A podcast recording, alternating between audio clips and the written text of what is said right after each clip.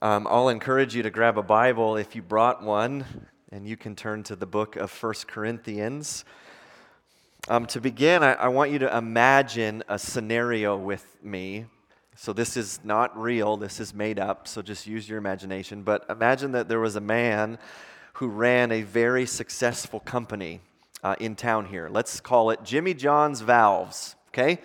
And so he sold valves to the, to the oil patch and, and did so for years. You know, Jimmy John himself, great businessman, very successful company, but it came to the point where he was ready to sell. And he just said, You know, I've, I'm done working. I think I can retire. I'm going to sell my business. And uh, then he has a buyer lined up, this, this young person who wants to take over the business and it looks like everything's kind of lined up and ready to go. And they agree that it's going to be uh, the, the, the buyer's going to buy it over time, right? He's going to kind of initially invest, but then over time, uh, he'll, he'll buy the company. So essentially, for a little bit, these two men are, are business partners. As, as Jimmy John, right, hands over more of his business to Chuck or whatever. Uh, uh, and over time, right, he's going to release more of the business and, and, and it'll be bought over time. So, this, you know, handshake, it's good, we're going to do this, agreement.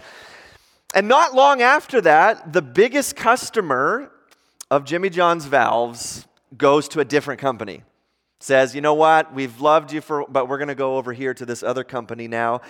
And that customer made up maybe like 40% of this company's business. So, I mean, this is a huge hit. So you can imagine that the buyer of this company is going, Man, I just bought this company, and now 40% of our business is going somewhere else. And he goes, I don't know if I want to do this anymore. And to make matters worse, maybe there's some indication that the seller of Jimmy John's valves knew this going into it. He knew that this customer was going to leave, and so he wanted out. Maybe there was some emails that are incriminating that went, "Look, man, you you sold me out, and I bought this company, and you knew that the biggest customer was going to leave. So the buyer says, "I'm out. I don't want to do this anymore. I'm not buying your company." And the seller goes, "No, no, no, no. We had an agreement. You have to buy it." So what do they do? Right? They lawyer up, don't they? I'm going to take you to court because you said that you were going to buy the company. Well, no, I'm taking you to court because you, you uh, withheld information from me. So they lawyer up and they go to court. So imagine both these men went to the same church. Like, as a pastor, what, what should I say to these people? Good luck in court. what do we do? Right? What do we do about a situation like that where you go, two brothers in Christ are, are, are going to court over this business deal? This is essentially what 1 Corinthians 6 is about. Now, to be fair, we don't know the, the details. It wasn't Paul's not Jimmy John's valves, obviously not. We don't know the specific details, but in 1 Corinthians 6, we're reading about two people in the church in Corinth who are at odds with each other and there's some been some shady business going on and, and one is dragging the other one to court suing them right? Lawyering up. We're going to settle this in court and you're going to pay. So paul addresses um, lawsuits among believers in 1 corinthians chapter 6. What should we do as followers of Jesus, as a church, in these kinds of situations? Do we take sides? Is there ever a, an okay time where you should drag a fellow Christian to court? So, what Paul's going to do in the first 11 verses of, of, of 1 Corinthians 6 is give us four reasons why Christians should not sue other Christians. Four reasons why. So, 1 Corinthians chapter 6, starting in verse 1. It says this When one of you has a grievance against another, does he dare go to law before the unrighteous instead of the saints? Um, again, the, the way it's worded is Paul is shocked yet again of what's going on in the Corinthian church. If you remember last week in, in chapter 5, Paul says, It's actually reported that there's this kind of sexual immorality going on, indicating that Paul can't believe what he's hearing that a man was sleeping with his mother or, or father, his father's wife. He goes, I can't believe that's happening. And, and it's worded uh, similarly. He says, uh, that you would dare go to the law courts. He's going, I can't believe that this is happening. He's astonished, right, that these Christians are suing each other, dragging each other to court. Now, part of the difficulty for us as North American Christians is we, we just don't see that as a big deal. People go to court all the time for everything, right? My McDonald's coffee's too hot, I'm to sue right? Even it's like idiot like don't drink it so fast. Well it's not my right? We just we're just used to we sue and we go to court over everything. So we would go why is paul so bent out of shape? Who cares? Court stuff happens all the time right? And oftentimes it's like get a lawyer sue somebody and then get the justice that you deserve. And paul is saying i cannot believe that you christians are doing this. Um, the wording when he, when he calls it a grievance that you have a grievance in verse 1 that literally means a lawsuit. So it's not as if they're just, oh, they had this disagreement. It's a lawsuit. It's this dispute that's being taken to the courts. And Paul seems to be talking about the context in, in chapter 6 is disputes related to property or, or money. Um, so civil lawsuits. Um, the reason we know this is that later on, Paul talks about the, the, the, the, the grievance that they had has to do with defrauding each other uh, for, for money, that someone was not honest and defrauded someone out of money. So we're talking about civil lawsuits. This is really, really important for us to get. Paul is not talking about criminal cases right? You, we have to get that because unfortunately, there are churches and there will be churches that, that have uh, sexual abuse go on or, or terrible criminal activity, and they go, I think we can handle this as a church. No, call the police. If it's a criminal case, that person should go to jail. Right? That's not what Paul's talking about. He's not talking about cases of, you know, murder or sexual abuse or things like that. Uh, Paul very specifically in Romans 13 says the state exists to punish wrongdoers. So if, if a criminal case happens in the church, call the police, okay? So I don't want you to hear, you know, oh, the church can deal with any kind of case. No, no, no, no. Paul says the state exists for those types of things, but he's talking about civil cases. Someone defrauded me. That guy owes me money. That guy stole my property. Those kinds of issues.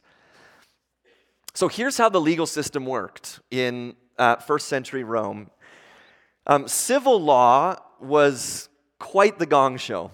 And some of you maybe are like, it hasn't changed.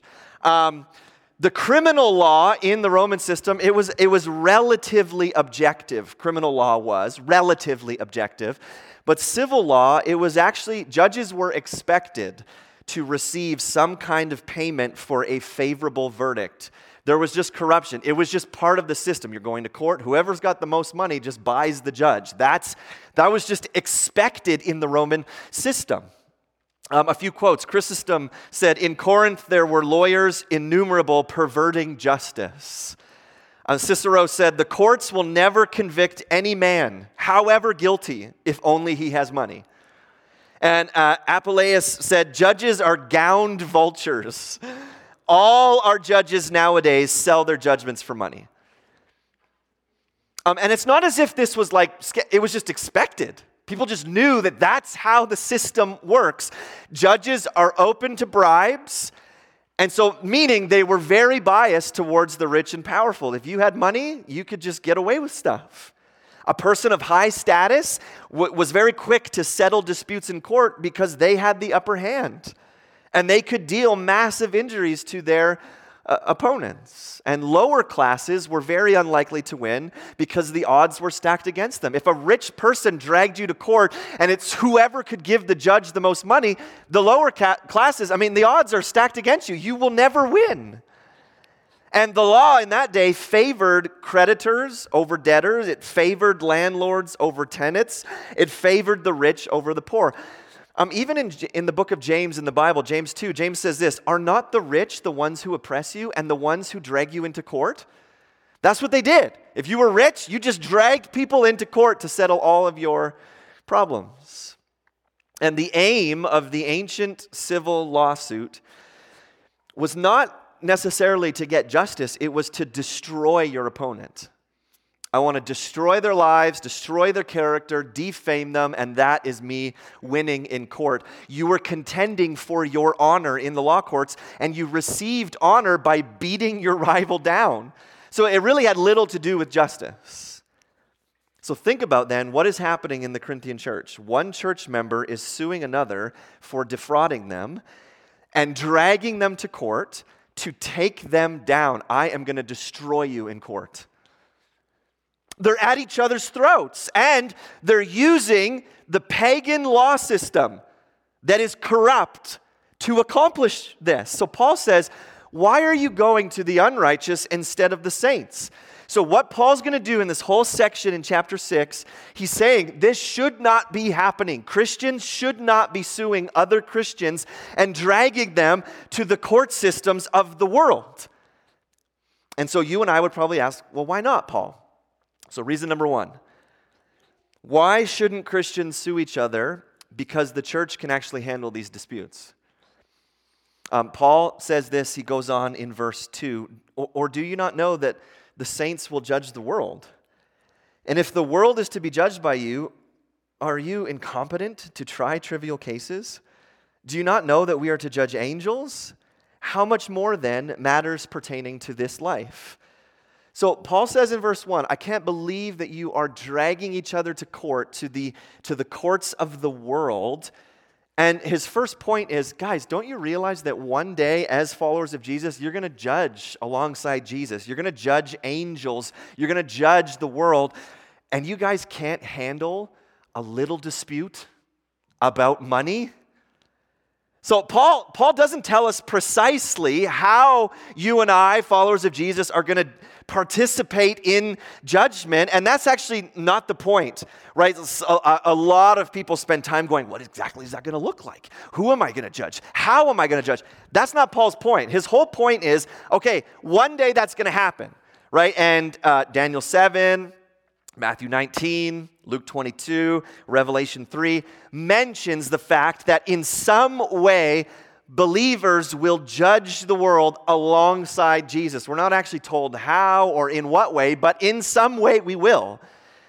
And so, Paul's whole point in saying that is if that's your future, as a follower of Jesus, if you're going to participate in judging the world one day, surely, surely you should be able to handle civil lawsuits among yourselves. Surely, right, as Christians, you have the moral and intellectual capacity to settle disputes. Um, Paul goes on in verse 4 So if, if you have such cases, why do you lay them before those who have no standing in the church? Right? Paul says, Why, if you have these disputes going on, and that guy owes me money, why are you going to the pagan courts to settle that? Right? Like verse 5, he says, I say this to your shame. Can it be that there's no one among you wise enough to settle a dispute between the brothers? Um, that's kind of a, a, a, an insult, right? Because what did the Corinthians pride themselves in? Their wisdom. And Paul says, Surely there, there's nobody wise enough, guys, to settle civil disputes among each other? But no, right? He continues in verse 6 no, brother goes to law against brother, and that before unbelievers. Um, so Paul is saying, okay, you should not, as a Christian, sue another Christian because the church, as brothers and sisters, we should be able to handle these kind of disputes having lawsuits at all among believers shows that they were actually still thinking worldly. My priority tends to be war- warped towards the values of this age rather than the values of the age to come. So, Paul's uh, whole first point is no, don't drag each other to court. You, you are actually able and equipped to handle disputes. There's got to be someone wise enough among you who can help sort this out right? And so I think Paul's saying, well, you need to handle it in a wise and godly manner. You need to exercise church discipline if necessary. You need to handle it under the wise counsel of mature Christians who can give clear, objective, biblical advice. You should not, your first instinct as a follower of Jesus, when there's a dispute with another Christian, your first instinct shouldn't be, I gotta get a lawyer. I got to drag him to court. Your first instinct should be surely there's someone among the believers who can help us sort this out. There's got to be. Right? And, then, and so you bring in wise, godly advice. Okay, what happened, right? Well, this guy owes me money and he didn't pay. And then, if needed, the church steps in and church discipline happens. And Paul's saying, you guys should be able to handle these things. Don't drag each other to court, handle it among believers. So that's his first point. Secondly, why shouldn't Christians sue each other? Uh, number two, because even if you win, it's still a loss. Uh, he says in verse 7 to have lawsuits at all with one another is already a defeat for you. Why not rather suffer wrong? Why not rather be defrauded? But you yourselves wrong and defraud even your own brothers. So Paul, Paul says anytime Christians have lawsuits with each other, you've already lost.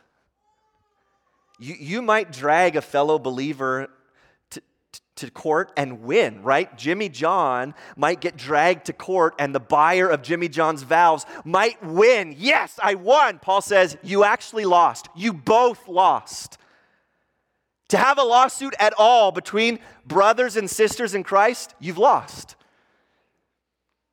It's, it's a moral defeat for everyone involved because what it does is it tarnishes the church's reputation and it damages her witness. The church is meant to be a witness to the watching world of an alternative society that is constrained by God's love and a desire for brothers and sisters to seek the welfare and salvation of others. We're meant to be like an embassy of the kingdom of God in a different nation, right? We, we live amongst the kingdoms of this world, and the church is meant to be an embassy saying, hey, actually, there's a different way to do life, there's a better way to do life right? Constrained by God's love and for welfare and justice for one another. We are a different way of doing life. And so Paul says when you just drag each other to court, the church's reputation is damaged. And look at the alternative he gives, which, if you're honest, I mean, you hate this. Paul says, why not just suffer wrong? Instead of dragging your brother and sister to court, why, why not just be defrauded? But instead, Paul says, you're just defrauding each other. So notice both people in the scenario are, are put on blast by Paul. He says, You guys are defrauding each other. So the one doing the defrauding, he's like, Knock it off. Stop defrauding your brothers and sisters in Christ. And then, secondly, stop suing each other, right? So both parties involved, Paul says, You're both wrong. Now, right away, when we read verses like verse 7, where it says, Paul says, just, just suffer wrong. Why not? Why not suffer wrong? Immediately you and I, you and I have hundreds of why nots. I'll tell you why, Paul. Like, but, but, but, but, but, but, all these buts, right? You don't know what he did. You don't know the damage he's done. You don't know how much money he owes me. You don't know how my reputation, and we go on and on. Paul, I'll tell you why. But, like, over and over in Scripture, we're told instead of repaying sin with sin, right? When someone sins against you, instead of saying, well, I'm going to get even, we're told in multiple places, actually don't do that. Right? Romans 12, 17. Repay no one evil for evil, but give thought to do what is honorable in the sight of all. 1 Thessalonians 5:15 See that no one repays anyone evil for evil but always seek to do good to one another and to everyone. Paul's second point is if you Christians sue each other and you take each other to court to win, actually everybody loses. The church's reputation suffers and it damages our witness in the community. Because the community go, oh, you Christians are different? Really? No, you're not. You handle your disputes the same way we do, by suing each other. So I, as I prepared, I thought, does this actually happen? Right? Do they, is this like a, a, a fake scenario, or do, do Christians actually do this? Do we drag each other to court? Do churches go to court? And yeah, it happens all the time. Um, there's a very well known church in the States um, whose pastor is very popular. Uh, he's an author and a speaker, and they're going through uh, a lawsuit right now. Five members of their church are actually suing the church because they didn't like how a membership meeting and an elder vote went.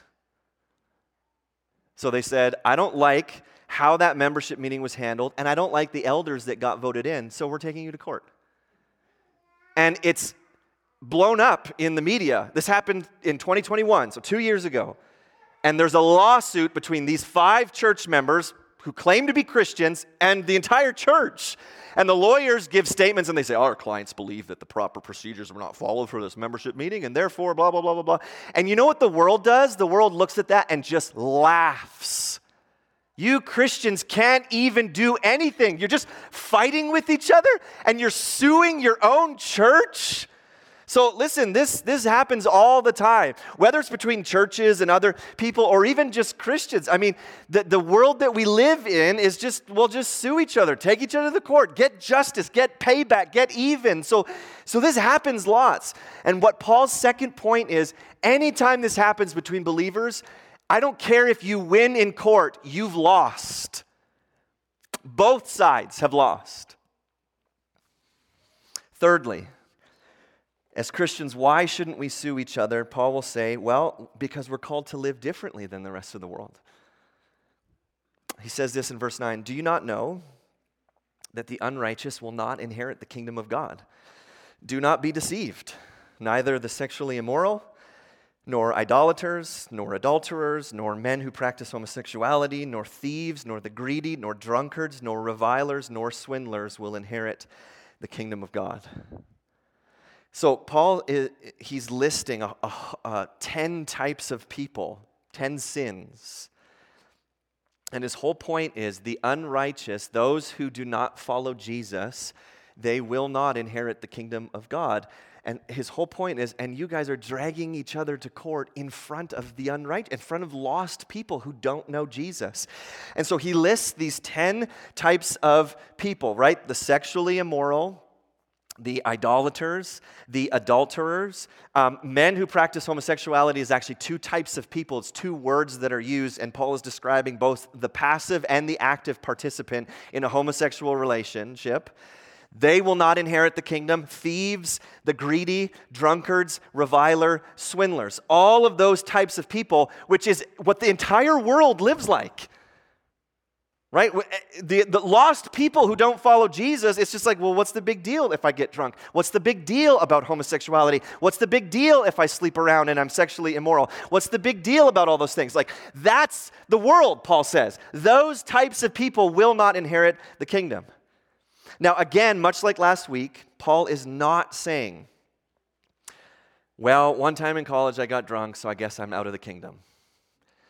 He's not saying you are not allowed to sin, right? Because we all sin as we strive to follow Jesus. But there's a difference between a type of person who knows that they sin, right? I can't, I, I have sinned against God and I'm confessing it, and Jesus, help me repent of it, and I'm turning back to you. And someone who says, I'm a part of the, the, the church and I don't care about sexual immorality. It doesn't bother me. I'll sleep around. Who cares?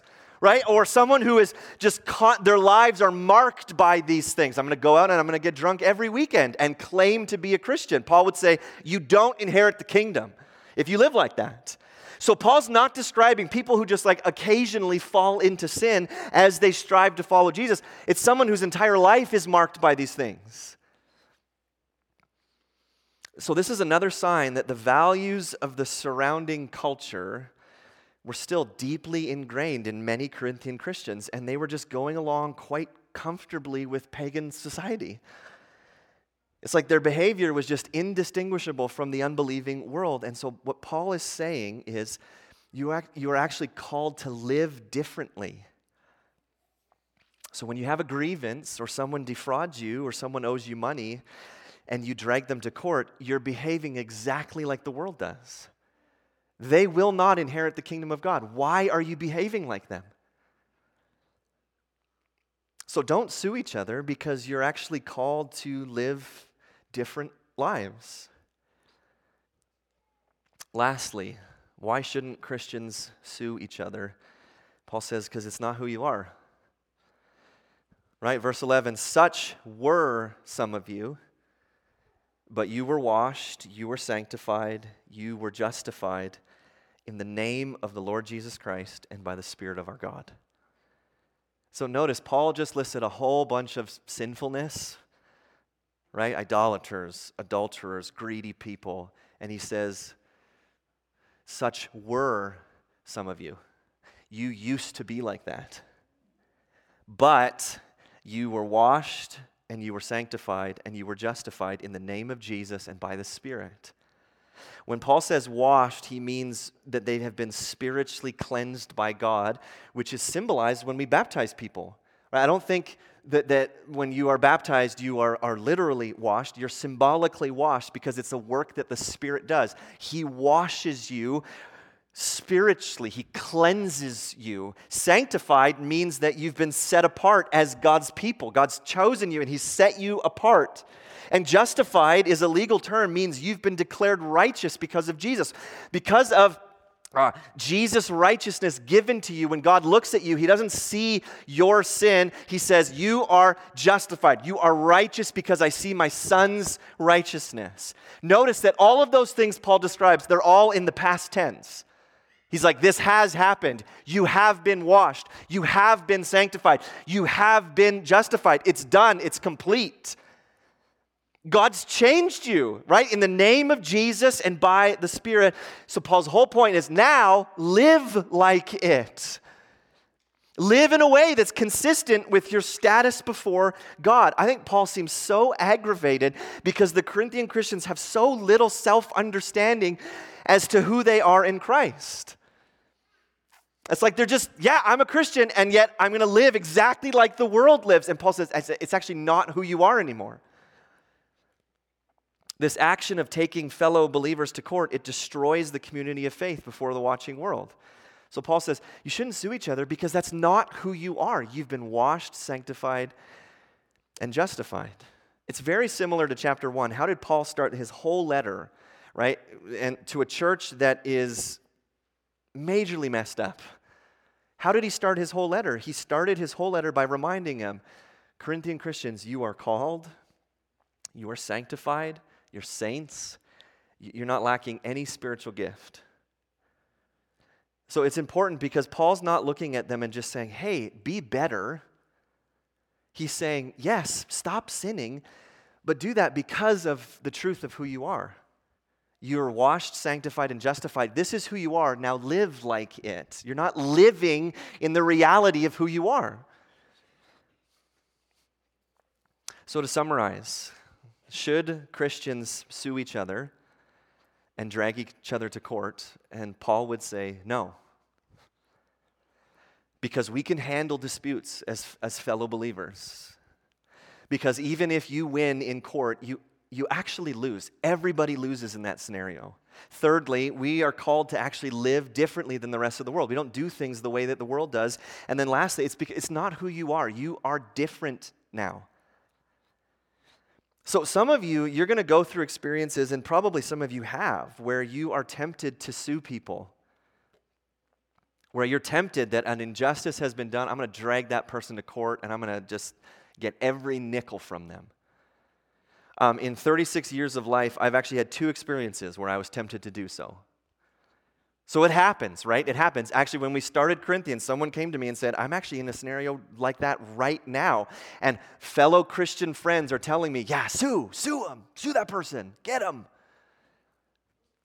And Paul would say, actually, why, why not just be defrauded? Why not suffer wrong for the sake of the gospel? But here's, regardless of the scenario, right? You might not have ever experienced something like that where you go, a lawsuit. I've, I've never, I live a simple life. but so, regardless of that, listen, all of your obedience and all of your choices in life, they come back to the reality of who you already are in Jesus. Who Jesus has made you to be by the power of the Spirit. We often flip it upside down. We go, okay, I'm a Christian now, and now by my obedience, I'm earning my status, right? So uh, I'm going to earn my washing and my sanctifying and my justifying. I'm going to earn it by my obedience.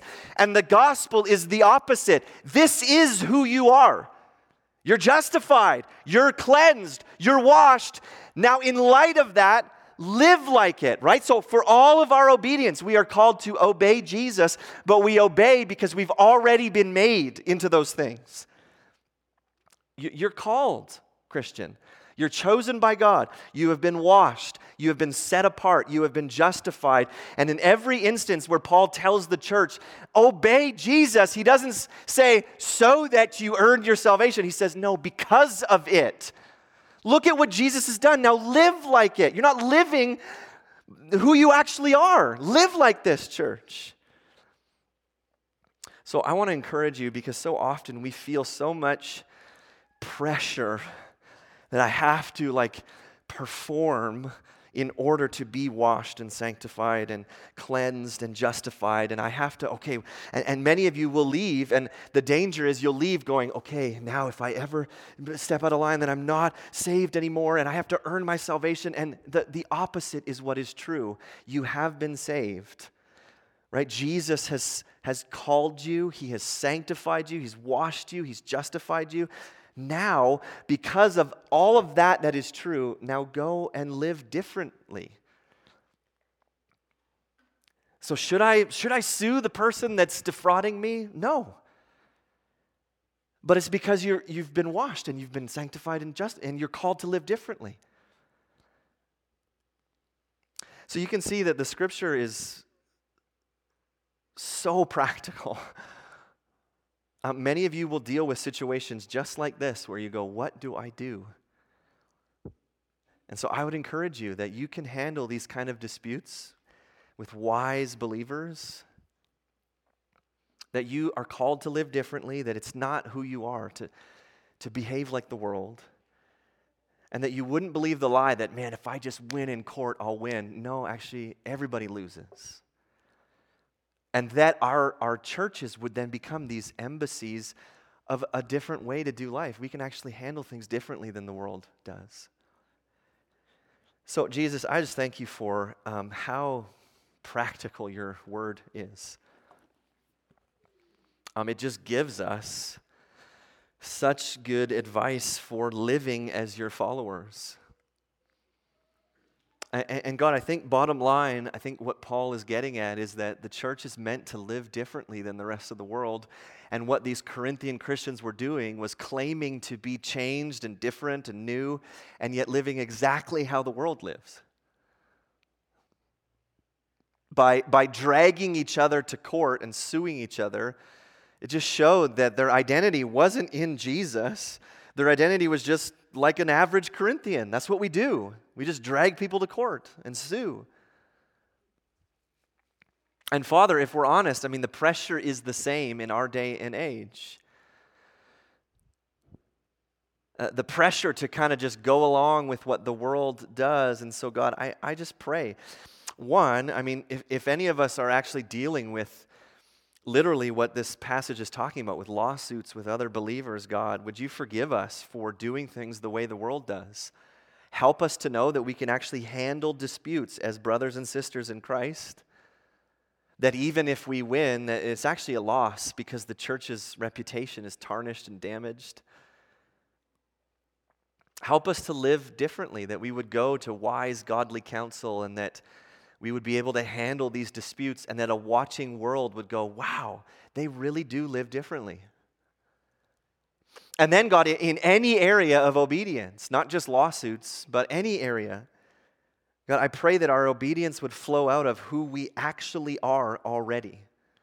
That we wouldn't go, well, if okay, if I obey, then I'm earning my washing and I'm earning my justification, and I'm earning these things, and now my status is this before God because of my performance but that we would actually realize that the gospel is completely upside down and actually you already are those things. And so our, obedience comes out of wanting to live what Jesus has made us to be. And so help us in, in all areas of obedience that that would be our, our worldview, that we obey because we are forgiven and justified and set apart and cleansed. So, God, help us to be an, an embassy for your kingdom, that we would do life differently than the rest of the world, and that people would long to have what we have in the church, Jesus. Just help us to live like this. And so I just pray all of this in your name, Jesus. Amen.